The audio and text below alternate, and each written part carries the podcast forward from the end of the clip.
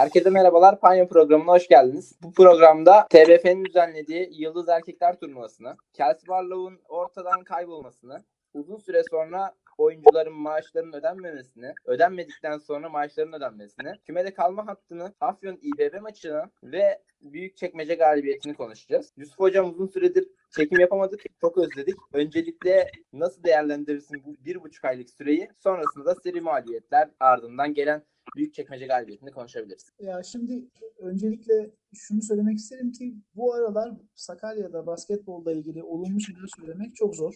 Yaklaşık bir buçuk iki aydır maalesef Sakarya'daki basketbol pek ışık vermiyor. Fakat bu kötü tablo içinde bizi sevindiren Arel Üniversitesi Büyükçekmece basketbola karşı aldığımız galibiyet oldu. Gerçekten de ligde kalma adına umutlarımızı yeşerten bir galibiyetti bu. Ne olur ne biter bilmiyoruz ama lig sonunda eğer güleceksek, yüzümüz gülecekse bu galibiyeti e, çok sık anacağımız, çok sık bahsedeceğimiz bir galibiyet olduğunu söyleyebilirim şimdi. Ya biraz da ben hani e, geçen seneki Galatasaray maçına benzetiyorum onu. İçeride kazandığımız Galatasaray maçı. Playoff'u garantilemiştik. Evet kesinlikle son ana kadar mücadele ederek kazanmıştık o maçı da. Ve bu maçta da hani sonlarda geri düştük yine. Maçı sonradan toplayarak geldik. Güzel ve heyecanlı bir maçtı. Ben kaçırdım ama sonradan tekrarını izledim. Aa, ben salondaydım. Ee, gerçekten inanılmaz bir atmosfer oldu. Özellikle maçın sonlarına doğru. Gerçekten çok sıkıntılı bir maçtı. Biliyorsun neredeyse ikinci dakikada dolmadan e, koçumuz iki teknik faali üst üste oyundan atıldı. Evet. Yardımcı antrenörlerimizden sağ olsun Fahri Hoca takımın başına geçti. Ee, Hakan Hoca ile Çetin Hoca ile beraber takımımızı tabiri caizse gemiyi e, limana yanaştırdılar. Çok e, bu, bu manada koçumuz takımda yokken, bu kadar kötü gidiş varken, bu kadar sıkıntılı bir durumdayken çok çok çok ekstra bir galibiyet oldu bizim için. Yani e, hakikaten e, inanılmaz e, belalı, sıkıntılı bir sezon oldu. İstersen şöyle özetleyeyim ben kısaca sana. Şu ana kadar, sezon başından şu ana kadar 21 farklı oyuncu sahaya çıktı. Oo. 21, 21 farklı, farklı oyuncu. evet, kesinlikle 21 farklı oyuncu. Bunların içinde e, 4-5 tanesi zaten genç takımdan aldığımız, gençlik e, liginden aldığımız oyuncularımız. E, yine istatistik olarak konuşmak gerekirse takımın sene başında takımda yer alan 8 oyuncu takımdan ayrıldı. Yani 12 kişilik bir takımın 8'inin ayrılması ne demek? Sanırım dinleyenlerimiz çok Ya, net. Takımın hepsi gitti demek gibi bir şey. Çünkü geri kalan Şafak Edge, Burak Eşlik, Alp Karahan bir de Yabancılardan Douglas, Noko, Salamu ve Herndon gitti. Douglas Aynen. asist liderimiz. Noko sayı liderimiz. Rebound liderimiz. Herndon blok liderimiz. Salomu verimlilik liderimiz neredeyse. Yani bu manada baktığımızda en üst seviye katkı veren yabancılarımızdan dördü gitmiş. Bunun yanı sıra İzzet, Cenk, Kerem ve Mustafa gibi rotasyonda e, bizi rahatlatmasını beklediğimiz e, Türk oyuncularımız da yollara ayrılmış. E, ve bunu, bunu az önce senin de programın girişinde bahsettiğin gibi bir de Kersi Barlow macerası var ki o da inanılmaz e, enteresan sezonumuza gerçekten tuz biber eken bir olay. Onu da sayarsak 9 oyuncumuz e, for, bizde forma giydikten sonra ayrılmış. Yani Abi arkadaşlarıma bahsediyorum o olayı. Hani adam diyorum kulübün arabasını alıp kaçmış. Ne troll takımsınız diyorlar benim ya. Ya böyle bir şey hani görüldü mü görünmedi mi? Nasıl bir olay bu ya? Savaş, dinleyenlerden belki bilmeyenler vardır. Kısa bir özet geçer misin Kelsey Barlow macerası? Ee, Kelsey Barlow ne zamandı? Galatasaray maçından sonra bundan yaklaşık bir ay önce falan kulübün arabasını alıyor. Kulübün kiralık arabasını. Ve kayıplara karışıyor. Sonra polise veriyorlar. Polis ilgileniyor bununla. Arabayı acaba havaalanında buluyorlar. Kelsey Barlow da yurt dışına çıkıyor. evet Kulüpten habersiz. olacak iş değil. ya. Yani gerçekten olacak iş değil. Sonra kayıplara karıştı herhalde ya. Tabii tabii yani büyük ihtimalle başka bir takımla bir yerde imzalamıştır bir yerlerde belki ama bilgimiz yok yani. Sonu hanikat gibi olmasın da abi. Allah korusun, Allah korusun ama yani şey e, antrenmanlara gözleri kırp kıpkırmızı geldiği rivayetleri kulağımıza geldi. İnşallah e, takımın geleceğini düşünürken uyuyamadığı veya geç uyuduğu gecelerden Kesinlikle öyledir. O zaman biraz da aldığımız seri mağlubiyetlerden bahsedelim. Ben şöyle açıklıyorum bu olayı. E, zaten bizim hani yerimiz belli, hedefimiz belli. Artık sadece hedef maç belirliyoruz. Ona göre çıkıyoruz. Diğer maçlarda da sadece diğer oyuncuların bireysel performanslarının üzerine koyması için geçen maçlar gibi oluyor bence. Şimdi az önceki karamsar tabloyu hep beraber gördük. Yani ne kadar farklı oyuncuların bir araya gelerek bir ürün ortaya koymaya çalıştığımız belli. Çok gerçekten çok zor bir görev var oyuncularımızın omzunda. Yeni de transferlerimiz de oldu tabii aldığımız. Özellikle uzun konusunda sıkıntı yaşadığımızı düşünürsek Borohu'nun verdiği katkı bence hiç de fena değil. Yani fiyat bölü performansa bakarsak çünkü e, Borahun bir alt değil iki alt ligden geldi bize biliyorsun. E, Yani ama biraz da hani geçen sene de Trabzon'da aynı katkıyı verdi Bora Huntaç'ın. Evet evet. Yani ligimizde e, bu kadar hani e, az maliyetle bu katkı alabileceğimiz zaten çok fazla oyuncu da yoktu. Biraz mecburiyet transferi oldu. Çünkü gerçekten uzun departmanda sıkıntı yaşıyoruz. yani aslında sıkıntı yaşamadığımız bir departman da yok. Kısa konusunda da sıkıntı yaşıyoruz. Yani her yerde sıkıntımız var ama e, dediğin gibi bazen bir iki ekstra ekstra bir performans geliyor. Özellikle çekmece maçında Burak Eşteğin performansı gibi. Çok ekstra bir maç oynadı orada. Dediğim gibi yani e, maalesef şu durumda eğer biz ligde kalabilirsek şampiyon olmuş kadar sevineceğim ben. Yani evet doğru. Bir kalacağız gibi duruyor. O zaman hazır ligde kalmadan bahsetmişken Afyon İBB maçlarına da bakabiliriz. Bu hafta sonu çok önemli bir maç var yine. Afyon ve İBB oynuyor. İstanbul'da oynanacak maç. İlk maçı e, İBB sanırım Berent'in üçlüğüyle almıştı. Berent'in üçlüğü önemli olay da bu zaten. Berent normalde çok üçlük atamayan bir oyuncu ve Berent'in üçlüğüyle maçı kazanmıştı son saniye basketiyle. E, şimdi Afyon dağınık bir Afyon. Geçen hafta kazanmış İBB karşısında e, İBB deplasmanına gidecek. Sence ne olur o maç? Sen ne görüyorsun? Şimdi geçen yani bir önceki son maçta daha doğrusu Büyükşehir İBB'nin aldığı Karşıyaka galibiyeti çok ekstra bir galibiyetti. Hatta o galibiyet sonrasında Karşıyaka'da koçla yollar ayrıldı. Ee, Özcan Çılgın istifasını verdi yönetime. Taraftarın sesine e, kulaklarını kapatmadığına dair bir açıklama yapıldı kulüpten. Böyle bir bu kadar ekstra bir galibiyetti yani. Ben açıkçası o galibiyeti beklemiyordum belediyeden. Fakat yeni yaptıkları transferlerle onlar da e, lige tutunma yolunda ciddi e, adımlar attı. Ama Tofaş'ı da biraz zorlamışlardı bundan bir hafta önce. Belki hani bizim üstümüze çıkabilirler sanki bu performansa devam ederlerse. İkinci yarıya iyi başladılar. Evet evet yani çünkü e, bir kere Semih'in düzenli olarak katkı sağladığı yani performansının düzenli olarak katkı verdiği bir takım zaten bizim çok üstümüzde olur büyük ihtimalle. Çünkü bizim e, uzun rotasyonumuzu tek başına Semih karşılayabilir. E, bunun yanı sıra iki takviye yaptı biliyorsun. Payslip ve bizim oynadığımız Würzburg takımından yanılmıyorsam 4 numara aldılar. Afyon'un da bir transferi oldu. O da e, dik kısaların yerine bir transfer yaptı. Ben benim kalbimden geçen belediye yani belki burada bizi dinleyen var mıdır bilmiyorum İstanbul Büyükşehir Belediye taraftarı ama geçen belediyenin bu sene lige veda etmesi abi. Çünkü hem şunu işte yere oturup doğru konuşmamız lazım. Eğer basketbol basketbol Türkiye çapında bir spor diyorsak İstanbul takımlarının sayısı azalması lazım. Ha, bu performans olarak hak eden takımlar gitsin demek değil ama eğer eğer ikisi de aynı performansı gösteriyorsa bir tık önde ben Afyon'u görüyorum abi. Çünkü şehir takımı. Taraftarı Ya ben- var. Ben de bu konuda biraz ikilemdeyim. E, çünkü Anadolu'ya yayılması konusunda ben de hemfikirim ama e, geçen sene o 27 Mayıs gecesi Mersin'den dönüşümü de unutamıyorum. O yüzden çok kararsızım. Çok kararsızım. Yani inşallah bu, bu, bu işler geçer, gider. Bunlar O bitmedi kalır. Ee, dediğim gibi şimdi e, Culpepper ligimizde de oynamış bir oyuncu. Afyon'un aldığı kısa daha önce. Ligimizde bilen bir oyuncu. Atletik. E, Marcos Knight'ın özelliklerine benzerlikleri var. E, orayı toparlayabilir. Ama şu anda daha kırılgan gibi gözüken takım Afyon. E, Ya biz de belediye- evimizde ağırlayacağız onları. Güzel ağırlarız bence.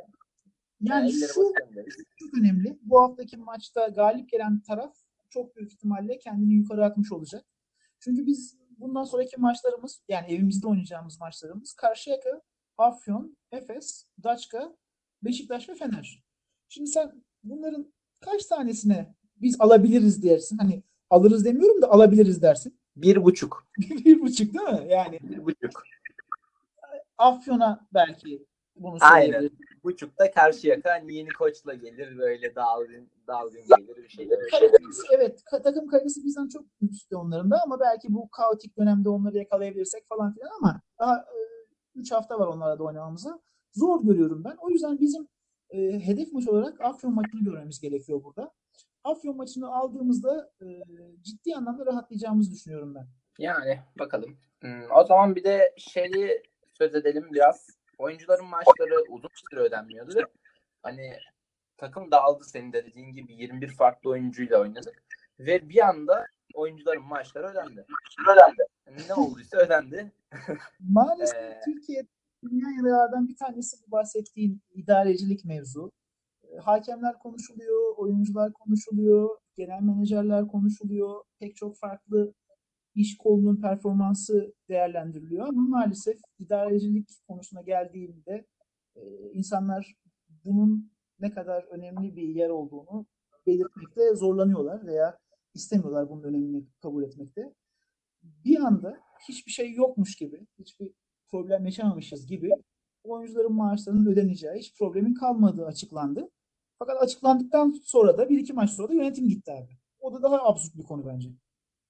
Yani abi maçların nasıl e, ödendiği çok net meydanda zaten sen de biliyorsun. Aday tanıtım töreninden sonra ödendi maçlar. E, yönetimde çok yıprandı herhalde. Ben de başka bir şey bulamıyorum buna. Burada şeye de yalnız hakkını yememek lazım. Kulüp e, zaten Onursal sosyal medyada e, Onursal Başkan Akgün Altuğ'un doğum gününü kutlayarak e, kime teşekkür etmek gerektiğini çok net açıkladı. E, kendisi resmi olarak başkanlık görevini bıraksa bile demek ki elini ayağını çekmemiş kulübün üzerinden. Kulüpte hala bir şeyler oluyorsa onun yardımıyla oluyor. Zaten e, dediğim gibi ben çekmece maçında salondaydım. Çekmece maçında protokolde tek başına yalnız izledi maçı. E, bu da çok önemli. Seçim satım haline girdiğimiz şu dönemlerde hiçbir siyasinin gelip takımı izlemiyor olması da ayrıca içimizi kanatan bir yara. Çünkü diğer takımların milletvekilleri olsun, yerel yönetimleri olsun hepsi beraberler, birlik mesajları veriyorlar. Bizim bu şekilde e, tabiri caizse iş adamlarımızın tek başına bunu göğüslemeye çalışıyor olması çok acı bir vaka gerçekten. Abi bu biraz yani şehrin yapısında var bizim çok anlamsız bir şekilde Sakaryaspor'da mesela lider geçen sene yaşadığı sorunları yine aynı lobi sıkıntısını bu sene de yaşıyor. Basket takımına bakarsak yine aynı sıkıntıyı yaşıyor. Bu biraz şehrin sıkıntısı gibi.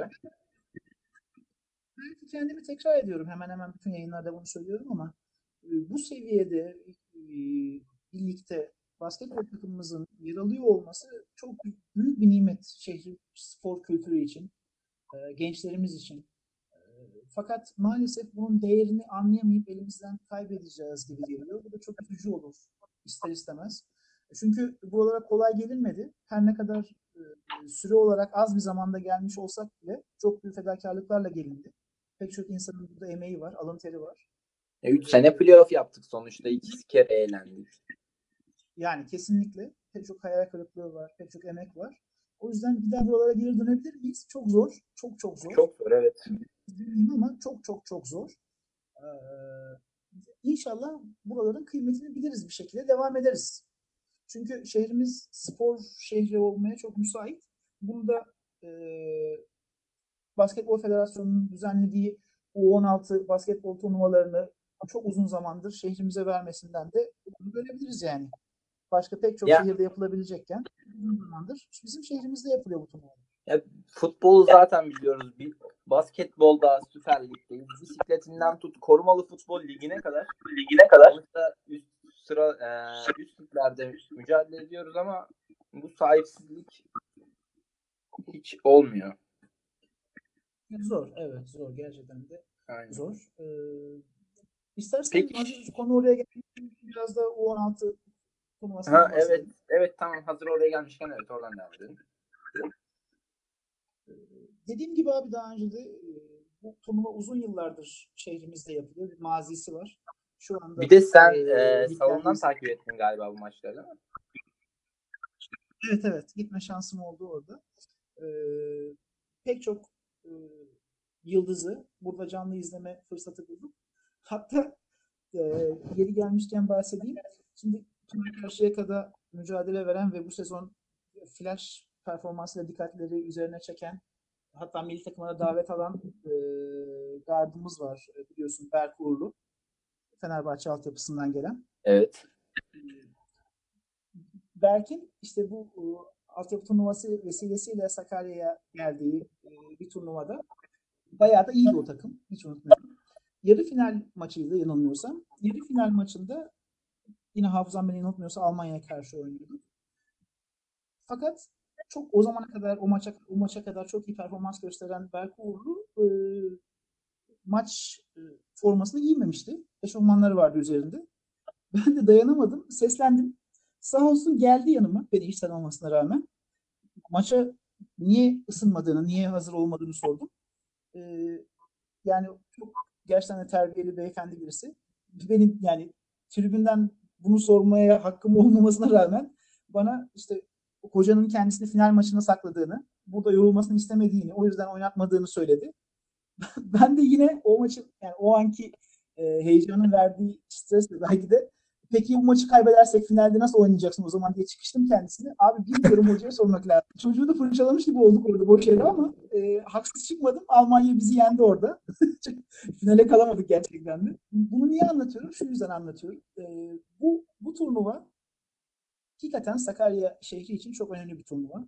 Burada ileride e, çok daha iyi yerlerde, çok daha iyi liglerde izleyebileceğimiz oyuncuları e, tabiri caizse hani şey vardır ya bir müzik grubu ünlendiği zaman ya ben bunları daha önce tanıyordum zaten, dinliyordum diyen insanlar vardır ya. İşte biz de onlar gibi gururlanabiliriz aslında. Biz bu oyuncuları daha önce canlı izledik, burada destekledik, onların zaferlerini yakından tanıklık ettik diyebileceğimiz bir turnuva. Ee, tabii sadece bizim milli takımımız yok. Pek çok milli takım var. Hatta geçen senelerde çok daha geniş katılımlı bir turnuvaydı bu. Çin, Arjantin, dediğim gibi Almanya, Letonya gibi takımlar da vardı. Bu sene biraz daha kapsam daraldı. Ee, gelen takımları abi sana zahmet sayar mısın sen? Ee, sayayım. Türkiye U15, Türkiye U16. Bunlar neden ayrı e, mücadele ediyor? Az sonra sana yönelteceğim. Litvanya, Fransa, Sırbistan ve Hırvatistan. Abi e, bunun sebebi şu. Birincisi bu turnuva Türkiye'de düzenlendiği için e, turnuvanın e, gidişatı konusunda bir söz sahibiyiz. Ve e, turnuvada bir alt yaş kategorisi olan U15 milli takımımızda dene, denemiş oluyoruz. Seneye U16 mücadelesinde yani U16'da mücadele edecek oyuncuları burada tecrübe kazandırıyoruz tabiri caizse. Yani onlardan galibiyet olarak bir beklentimiz yok veya performans olarak. Anladım. Bu ortamda kendilerinden bir yaş büyüklere karşı mücadele etmelerini sağlıyoruz. Ee, hep anlatılıyor işte mesela Doncic'in şimdi NBA'de de Amerikalıların akıllarını başından aldı. Doncic'in hep nasıl kendinden bir yaş, iki yaş üst kategorilere karşı hep oynayarak kendini bu seviyede bu seviyeye çıkardığı falan. İşte buradaki amaç tamamen bu abi. Hazır bu kadar uluslararası takım çünkü gelen takımlar Fransa bir ekol özellikle Sırbistan ekol, Litvanya ekol, Hırvatistan ekol. Nereden baksanız Avrupa'nın ekol ülkeleri bunlar. Evet. Bunların karşısında kendini test etme fırsatı veriyoruz abi. Ee, geri Peki abi bu süre- e, takım sayısı arttırılamaz mı sence? zaten dediğim gibi geçen yıllarda daha fazlaydı bu takımlar. Yani o zaman iki grup oluyordu. İki grup halinde mücadeleydi. Sonra onun ilk ikisi çıkıyordu. Playoff şeklinde oynanıyordu.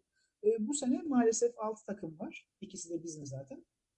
Ee, tabii farklı nedenler olabilir onu. Federasyondaki yetkililer bilirler. Ee, fakat ne kadar e, farklı takım gelirse o kadar iyi oluyor. Özellikle burada Arjantin geldiğimdeki Güney Amerika basketbol esintilerini izlemek çok zevkliydi. Yani benim e, şeye damga vuran takım hep Arjantin olmuştur yani. Oyuncuların özellikleriyle, işte oynadıkları basketbolla vesaire. Biz de şehir yapısı olarak Arjantin'e Arjantin hastasıyız. Brezilya hastasıyız. O Latinler çok ilgimizi çekiyor. Bilmiyorum belki de bir e, gerçekten birbirimize kan, ısın, kan mı ısınıyor diyelim veya işte dediğin gibi kendimizi onlara mı yakın görüyoruz diyelim. Bilmiyorum belki de bu benim görüşümdür sadece. E, bir iki şey daha var, var burada bahsetmek istediğim. Bir, e, Türkiye U16 milli takımımızın koçu maalesef takımımızdan ayrılan takımımızın eski asistan koçu Semih Soğuksu'ydu. Semih Ee, Soğuk. bunu, bunu niye söyledim? Şunun için söyledim. Yani elimizden kaçırdığımız hocaların işte değerlerin e, kıymetini çok sonra anlayacağız ve dizimizi döveceğiz. Bu yüzden söyledim. Yani bu insanların Sakarya'da Sakarya basketboluna, Sakarya gençlerine hizmet veriyor olması müthiş bir şeydi. Maalesef e, elimizde tutamadık. Kendisine kariyerinde buradan başarılar diliyoruz. Yolu açık olsun inşallah. İnşallah. Ya sonuçta elimizden kaçırdığımız o kadar çok insan var ki Ertan Bedir'inden e, Selçuk Ernan'a hepsinin e, Ertan Bedir'in bir takımda şu an kondisyoner olarak çalışıyor galiba. Zaten Evet. bizdeyken de aynı görevi yapıyordu. Selçuk Ernan zaten Euroleague'de e, Daçka'ya hemen hemen her takıma başa baş oyun oynatıyor. Çok iyi mücadele ediyorlar. Onlara da selamlarımızı iletelim. Aynen öyle. E, turnuva ile ilgili kapatmadan abi son bir şey söylemek istiyorum. Evet turnuvayı biraz daha açabiliriz aslında. Yanılmıyorsam ikinci gününde e, İsmail Şenol ve Hakan Demirel de izleyiciler arasındaydı abi. E, niye onların ismini özellikle zikrediyorum? Şundan dolayı.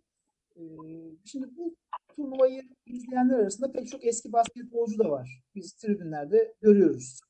Bazıları bazı takımlarda görevli, bazıları değil. E, fakat maalesef oraya gelenlerin pek çoğunun tavrı genelde oradaki seyircilere karşı olumlu olmuyor. Yani kendi yanlarına gidenlere tavırları, onlarla işte konuşmak isteyen insanlara karşı soğuk davranışları falan çok da e, hoş karşılanmıyor. Ama İsmail Şenol ve Hakan Demirel kendi yanlarına giden, fotoğraf çektirmek isteyen pek çok e, insanı geri çevirmediler. Uzun süre onlarla sohbet ettiler. Özellikle e, gözümden kaçmadı benim bir gençle e, neredeyse 10-15 dakika sohbet etti e, İsmail Şenol. Ben çok yakınlarındaydım. Duyabildim bir kısmını da. E, Anladım. gerçekten yani bu tip insanların bu şekilde basketbola yani oyuna olan sevgisini gördükçe e, insan şevkleniyor. E, çünkü sonuçta U16 özel bir turnuva. Buraya gelmek zorunda değiller, bunu izlemek zorunda değiller. Ama mesailerinden zaman ayırmışlar. Çünkü Hakan Demir'in de ciddi bir kariyeri var. Fenerbahçe olsun, milli takımda oynamışlığı olsun. İsmail Şenol da basketbol e, camiasındaki yeri belli. Gerçekten bu tip insanları buralarda görmek bizi mutlu ediyor bu şekilde davranışlarıyla. Kendilerine de buradan selamlar, saygılar iletiyorum. Peki e, turnuvayı değerlendirebilir misin böyle e, kısaca şu şu Litvanya'nın e, Litvanya 5'te 5'te kupanın sahibi olması dışında. Mesela ne gördün turnuvada? Şimdi Litvanya'dan başlamazsak ayıp olur gerçekten. Çünkü Litvanya çok çok dört dörtlük bir oyun sergiledi. Zaten bu turnuvayı veya Litvanya'yı takip edenler şunu göreceklerdir. Litvanya bir sistem takımı. Özellikle de alan açma, spacing dediğimiz ve uzun mesafe şutlarına dayanan bir sistemleri var. Çünkü pozisyon fark etmeksizin e, çok yüksek yüzdeyle sayı bulan oyuncuları var. Zaten e, bu turnuvada e, 4 ve 5 numaraları çok ön plana çıktı. Bir de Butkus diye bir oyuncuları var. 11 numarayla izlediğimiz ki gerçekten komple bir basketbolcu. Benim çok dikkatimi çekti kendisi. Hem fiziğiyle hem takım o anda neye ihtiyacı varsa onu vermesiyle. Yani savunmaysa savunma. Özellikle Sırbistan maçında e, çok ön plana çıktı. Çünkü e, Sırbistan'ın ilk maçında yani Fransa ile oynadığı maçta Sırbistan'ın oyuncusu e, Radovanovic, Nikola Radovanovic çok ön plana çıkmıştı. 27 sayı atmıştı. E, Butkus onu tuttu ikinci maçta. İkinci maçta neredeyse sahadan sildi diyebiliriz yani. Sahadan sildi dersek e, çok yanlış olmaz. İkinci çeyreğin sonlarına kadar sayısı yoktu neredeyse. Geçen maç 27 sayı atan oyuncunun. O yüzden e, belki çok fazla sayı katkısı gelmedi ama benim dikkatimi çok fazla çekmeyi başardı. E, Yani bize şimdi e, 4 sene sonra NBA'de mücadele edecek oyuncu, oyuncunun bu takımdan çıkan Yok, 11 yok, numaralı Butkos olduğunu mu söylüyorsun? yok hayır. Ee, onu söyleyeyim. Sadece şahsen benim çok hoşuma gitti. Tabii e, burada turnuva boyunca dikkat çeken pek çok farklı oyuncu da var. Ee, dediğim gibi mesela e, 80 numaralı oyuncuları Koznets ve 90 numaralı oyuncuları Badru Saitis bunlar gelecek vadeden ve scoutların çok dikkatle yakından takip ettiği 4 ve 5 numaralar az önce bahsetmiştim. Ama bu scout değil e, o, o konuda da e, yine de e, şunu söyleyebilirim. E, Los Angeles e, Lakers'ta e, scoutluk yapan, uluslararası scout olarak çalışan değerli Can Pelister var. Tabii basketbol camiasını takip edenler bilecektir. E, turnuvada değil ama geçen seneki turnuvada yerinden takip etmişti o da yanılmıyorsam eğer. Yine altyapı e, altyapıları takip eden e, biz de basketbolculardan şey pardon, basketbol scoutlarından Ömür Özen arkadaşımız var. O da altyapı denince akla gelen isimlerden. Çok uzun zamandır bununla ilgileniyor. Geçen tu- turnuvada yine o da vardı. E, ben değil ama bu arkadaşlar e, scouting işini çok daha iyi yapıyorlar. Takip ediyorlar bu turnuvayı da bu yerinde. Evet anladım. Ee, başka ne konu olarak şu an benim belirlediğim konular bitti. Bu kısmı keserler. Senin eklemek istediğin bir şey varsa ya da eklemek istediğin bir konu varsa şu konuya değ- değinelim diye. Onları da söyleyelim ondan sonra kapatalım. Aa, abi bu şeyi de şeyden de bahsetmiş olalım böylelikle. Ee, biliyorsun e, Gençlik Ligi ikinci yılında, bizim de Gençlik Ligi takımımız ikinci yılında e, koçları Mustafa Hoca önderliğinde bu sene dört galibiyetle bitirdiler e, sezonu. Fakat burada çok enteresan bir hikaye var benim paylaşmak istediğim. Ee, son maçımızdan bir önceki maç e, Selçuklu basket maçı. Selçuklu baskette e, belki takip edenler biliyordur. Yine bizim gibi onlar da kaynıyor kulüp olarak. Çok uzun zaman Evet. oyuncuların önemliydi. Hatta genç takım oyuncuları otelden çıkardılar. Kaldıkları otelden diye haberler falan çıktı. Ee, onlar da çok kötü durumdalar bu manada. Bunu söyleyeyim öncelikle. Ee, sezonun sondan bir önceki maçı içeride Selçuklu basketle oynuyoruz abi. Ve Selçuklu basketin hiç galibiyeti yok o maça kadar. Biz deplasmanda Selçuklu basketi yenmişiz. O maça kadar hiç galibiyeti yok. Ee, maç başladı. Ee, inanılmaz bir eforla maça girdiler. Ve arda arda sayılar yemeye başladık biz. Maçın bir yerinde artık öyle bir şey oldu ki 4 numaralı oyuncuları Efe Çelik neredeyse geleni atıyor gideni atıyor yani. Maçı da 29 sayıyla bitirdi. Fakat maçın işte heyecanlandığı veya kızıştığı anlarda 3. çeyrekte protokol tribününde bir arbede çıktı. Fakat e, enteresandır. Arbedenin içindekiler iki tarafta Sakaryalı. Nasıl olacak dersen abi Efe Sakarya doğumlu, burada büyümüş. Ailesi burada olan bir arkadaş. E, fakat e, büyük şehirde yer bulamadığı için kendine Konya'ya gidiyor. E, Konya'da Selçuk Belediye'de oynuyor. Ve bize karşı da inanılmaz bir performans sergiliyor. Tabii o sayı attıkça onun akrabaları, gelen arkadaşlar alkışlıyorlar, tezahüratta bulunuyorlar. E bu sefer salondaki Sakaryalılar da abi ne yapıyorsunuz ayıp yani deplasmansınız siz falan diyorlar. E fakat hani biz deplasman değiliz, biz buranın yerlisiyiz, hayır biz buranın yerlisiyiz falan derken ufak bir münakaşa çıkıyor aralarında. E, sonra tatlıya bağlanıyor tabii olay ama e, tabiri caizse kendi evladımız Efe Çelik bize 29 sayı atarak maçı e, Selçuklu'ya getiriyor abi. Benim Efe'nin hikayesini dinleme e, kısmımda maçta yanıma yaşlı bir beyefendi geldi oturdu. Efe'nin dedesiymiş. O anlattı hikayesini. Böyle böyle diye. Bu da beni çok etkileyen bir olay oldu. E, hakikaten bunu anlatma sebebim de abi özellikle lütfen e, tribünlere gidelim. Tribünler hikayelerin olduğu yerler. Basketbol veya sporların hepsi hikayeleriyle güzel.